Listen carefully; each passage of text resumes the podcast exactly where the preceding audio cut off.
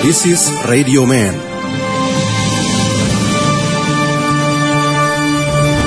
Partai Demokrat belum menentukan sikap apakah akan bergabung dengan pemerintahan Joko Widodo atau menjadi oposisi. Sebelumnya, Ketua Divisi Advokasi dan Bantuan Hukum Partai Demokrat Ferdinand Hutahain mengatakan partainya bergabung dengan koalisi Jokowi. Pernyataan Ferdinand disebut dibantah oleh para petinggi partai berlampang Mersi tersebut. Ke mana sebenarnya arah Partai Demokrat dengan perkembangan politik hari ini, termasuk makin mesranya Gerindra dengan PDIP? Kami sudah bersama dengan Wakil Ketua Umum Partai Demokrat Syarif Hasan. Pak Syarif Hasan, selamat sore. Sore. Sore gimana kabar? Alhamdulillah baik Pak Syarif. Ah, Ya Pak Syarif bagaimana nih sebenarnya arah Partai Demokrat melihat perkembangan politik sekarang ini? Kelihatannya Gerindra yang lebih dekat sekarang ini Pak dengan PDIP dan Pak Jokowi begitu. ya nggak apa-apa. Membangun bangsa ini kan tidak gampang, Ya, ya. Bangsa kita kan bangsa yang besar ya.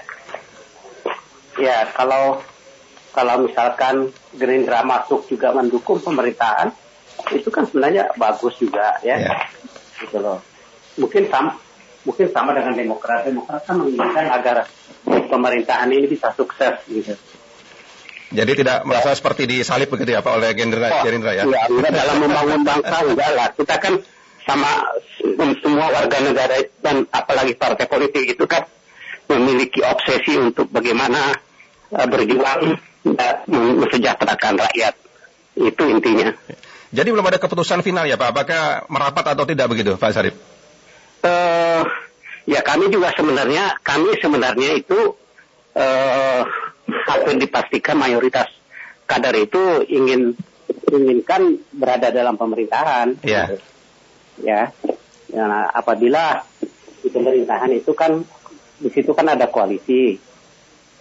Ya kan? Ya, Nah, pertama-tama tentunya kalau kita chemistry-nya sama dan para koalisi itu para apa eh, anggota koalisi itu sangat nyaman untuk berkolaborasi dengan Partai Demokrat, saya pikir itu kan lebih bagus bagi Partai Demokrat ya. gitu. Nah, tapi kelihatannya akan nyaman nggak Pak? Karena kan kemarin saja itu empat partai besar koalisi Pak Jokowi kan menolak masuknya Gerindra juga dan partai Ya, PAN gitu Pak. kita kita lihat karena ini kan semuanya ada yang memiliki hak prerogatif kan presiden. Iya. Gitu. Kalau presiden mengatur setuju dan dan eh, mengajak Partai Demokrat, tentu Partai Demokrat sangat sangat eh, eh, mempertimbangkan untuk gabung gitu. Ya. Tetapi jika melihat perkembangannya Pak, kemarin kan ketika PDIP menyelenggarakan kongres, kok yang diundang cuma Pak Prabowo saja? Kenapa dari Partai Demokrat tidak ada Pak yang hadir Pak?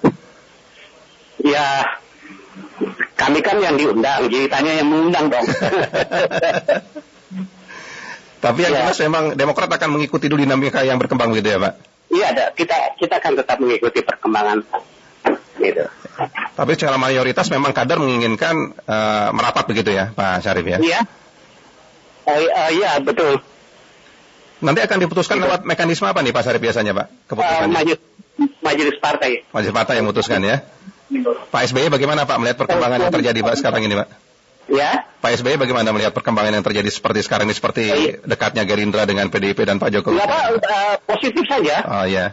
Ya, gitu. Gitu. Positif saja. Jadi kapan Iya. akan diputuskan kira-kira Pak? Eh, kita menunggu dulu. eh, eh, mayoritas kan sudah sudah menginginkan untuk Ya. bergabung.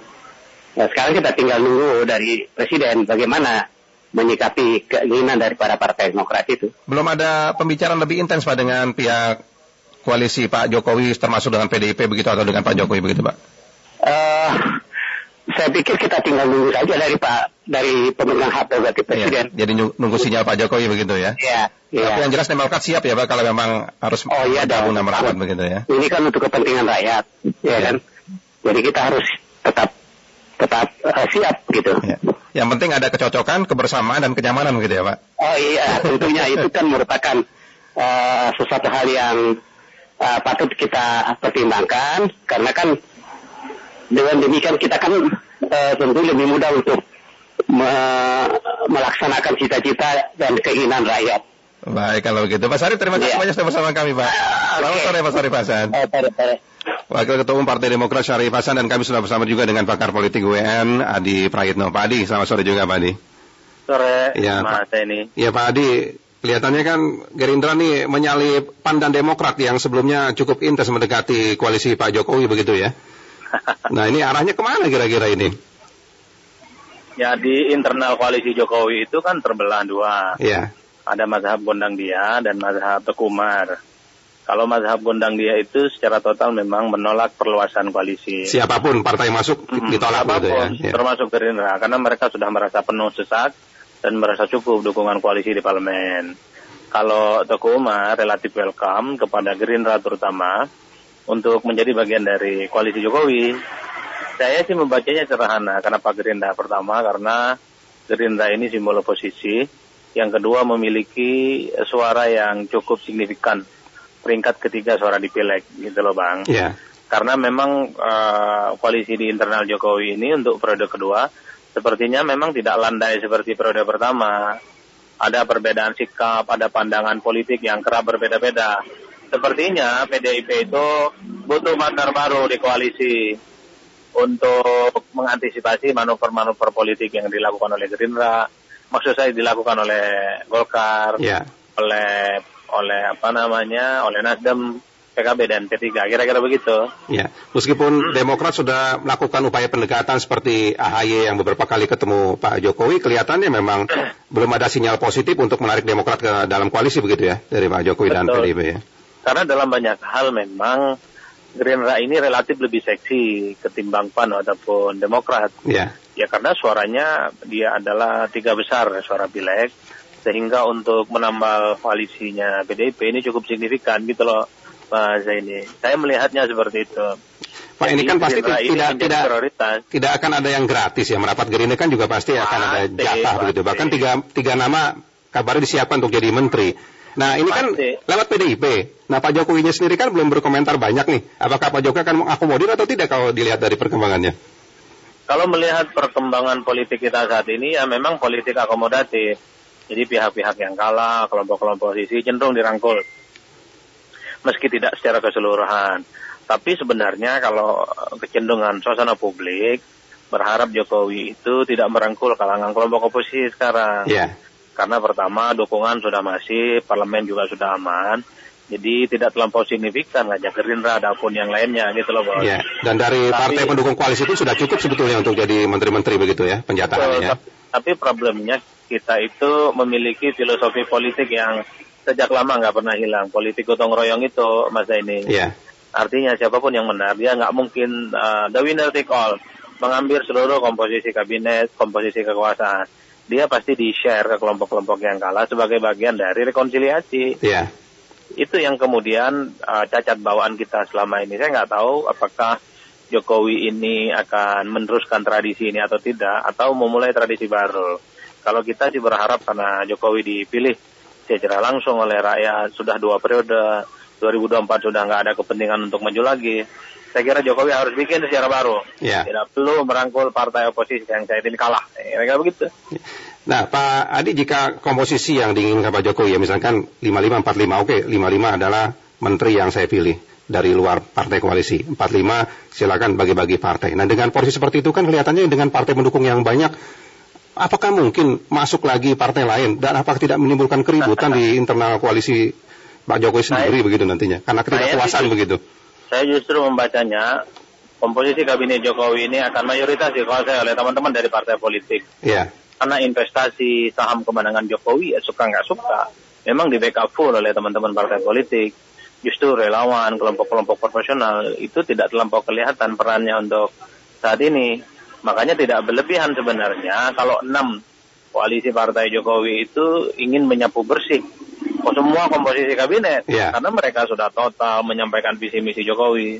Bahkan mereka pasang badan memproteksi dari berbagai serangan fitnah, hoax, dan badai huru hara politik lah kira-kira begitu. Yeah. Jadi wajar Jadi jika jika PKB minta 10, Nasdem minta 11 gitu ya? Masuk akal, masuk akal, betul. Paling mungkin misalnya uh, nanti PDIP dapat 6 atau 6, 7, 8 masuk akal, PKB jadi 5 yeah. gitu ya. Dan seterusnya dan seterusnya. Artinya akan ada peningkatan jumlah menteri yang signifikan dari partai-partai koalisinya Jokowi saat ini. Yeah. Ya karena memang mereka yang jadi bemper kemenangan Jokowi saat ini. Kalau 2014 kan beda, relawan yang banyak kan. kemudian kelompok-kelompok profesional juga banyak bantu. Sekarang nyaris ini murni uh, total yang dilakukan oleh teman-teman koalisi Jokowi dari partai politik gitu loh Mas Zain. Saya melihatnya begitu ya. Pak Adi, jika nanti mayoritas seperti Pak Adi katakan akan diisi oleh dari kalangan partai politik, apakah ini tidak akan mengecewakan masyarakat begitu Pak atau pemilih Pak Jokowi nantinya mengharapkan kan ada kabinet yang profesional, zakon kabinet begitu. Ya profesional itu kan juga bisa dari partai politik. Ya. Harus bisa juga dijelaskan kepada publik bahwa banyak orang pintar, sekolahnya bagus, kerjanya bagus juga dari teman-teman partai politik gitu loh mas. Kita bisa cek sekarang jubir-jubir parpol itu banyak yang sudah doktor, sekolahnya yeah. banyak yang luar negeri, dan kampus-kampus bonafit. Jadi tidak bisa diukur profesional itu lebih baik ketimbang partai politik. Cuman memang kalau kelebihan dari kalangan profesional itu dia tidak punya konsentrasi yang terbelah. Dia cukup fokus membantu Jokowi, udah selesai. Kalau dari partai politik dia harus membagi antara aktivitas partai dan mendukung Jokowi sebagai menteri kan begitu. Yeah. Tapi kalau soal kinerja, saya kira memang secara total teman-teman partai politik kadernya juga banyak yang mumpuni. Yang kedua, kalau butuh dari kalangan profesional, saat ini itu butuh endorse dan backup dari partai politik, Mas ini. Yeah. Karena sering kali kalau partai profesional murni, atau dari kalangan profesional ini dia rentan diinterupsi bahkan dikudeta dalam tanda kutip oleh teman-teman politisi di Senayan. Makanya sekalipun ada kalangan profesional itu pasti memiliki kedekatan dengan salah satu partai politik tertentu. Tidak nah, sekonyong-konyong dia itu betul-betul pure dari kalanganmu profesional, tidak memiliki irisan dan singgungan dengan partai politik. Nah Pak Adi, ini kan juga terkait dengan persepsi nantinya Pak, kalau memang diisi oleh partai politik ya Pak, kebanyakan di kabinet itu ya, apalagi dengan situasi ekonomi sekarang ini yang boleh dikatakan pertumbuhan ekonomi kita saja masih uh, agak stagnan, melambat begitu kan. Nah ini kan hmm. ada informasi dari Pak Jokowi kan harus investasi harus masuk, birokrasi harus memang betul-betul bersih.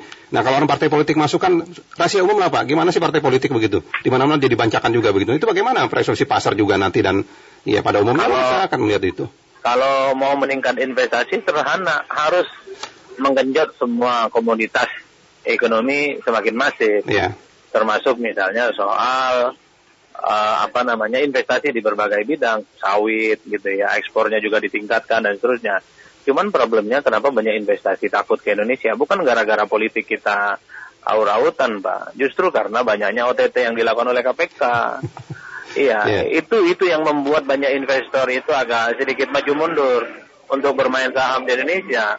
Jadi semakin banyaknya OTT, semakin banyak penangkapan yang dilakukan oleh Pak KPK, itu bukan kabar baik untuk majunya investasi di Indonesia. Itu justru mengerikan. Itu yang pertama. Yang kedua, ada proses birokrasi yang cukup panjang memang bagi investor. Karena itulah sekalipun Jokowi melakukan satu revolusi mental, membabat birokrasi di level elit, tapi di bawah nggak segitu, mas. Yeah. Jadi, mas, nah ini yang saya kira bahwa Jokowi di periode kedua memangkas birokrasi yang panjang bukan hanya di level pusat, tapi di level provinsi, kabupaten dan kota, sehingga proses perizinan bagi pihak yang melakukan investasi itu gampang kayak seperti dilakukan oleh pusat saat ini gitu loh mas. Yeah. Dua hal itu yang saya kira untuk meningkatkan investasi dan secara politik saya kira kondusif kok politik-politik kita tidak seperti dulu 98 atau ketika 99 uh, transisi menuju 2000 2001 di mana banyak politik yang deadlock, banyak kerusuhan, banyak pembakaran di mana-mana. Tapi 15-20 tahun belakangan, sekalipun ada friksi dan konfrontasi politik, kemudian kita disuguhkan oleh satu drama kemesraan antara Jokowi dan Prabowo. Yeah. Jadi investor sebenarnya merasa enjoy dari segi politik. Yang gak happy saya memang dari segi hukum. Karena masih banyak koruptor di mana-mana dari segi birokrasi yang masih jelimet dan seterusnya. Gitu Mas. Ya. Nah Pak Adi ini untuk yang wacana menteri muda begitu Pak ya, berusia muda atau milenial di kabinet. Nah kalau dari partai-partai politik, adakah menurut Pak Adi uh, lihat memang ada potensi orang yang seperti itu Pak? Banyak lah, banyak, Golkar ya? banyak. Kalau mau sebut contoh, partai politik Golkar itu punya Dr. Aceh Hasan tadi dia masih muda. Yeah. Relatif 40 sekian gitu. Ada Maman Abdurrahman gitu ya. Di PDIP juga banyak tuh gitu ya. Di PKB juga banyak, di P3 juga banyak, Nasdem apalagi. Itu cukup banyak gitu menurut saya. Artinya umur di angka 40 sekian, saya kira banyak calon-calon menteri yang available dari partai politik yang bisa diendor jadi menteri. Yeah. Cuman problemnya kita juga nggak boleh latah bahwa muda dipaksakan untuk jadi menteri. di berbagai negara itu mudah karena memang memiliki prestasi dan kompetensi yang bisa dipertanggungjawabkan gitu Ya. loh Mas. Menteri muda di Malaysia yang menteri pemudanya umur 25 tahun ingat dia juga pernah menjadi salah satu saya politik Partai Garda Nasional. Dia tidak ujuk-ujuk muncul dari ruang hampa gitu ya dan kemudian jadi menteri bukan gitu loh Mas. Ya, jadi Kira-kira begitu, ya, baik Pak Adi. Pak Adi, terima kasih banyak ya Pak Adi. Sudah Ya, bersama terima kami kasih Pak. banyak ya. Ya, Selamat sore Pak Adi. Pengamat politik dari WN Adi Praitno, kami akan hadirkan juga nanti bagaimana perkembangan dinamika politik yang terjadi saat ini. This is Radio Man.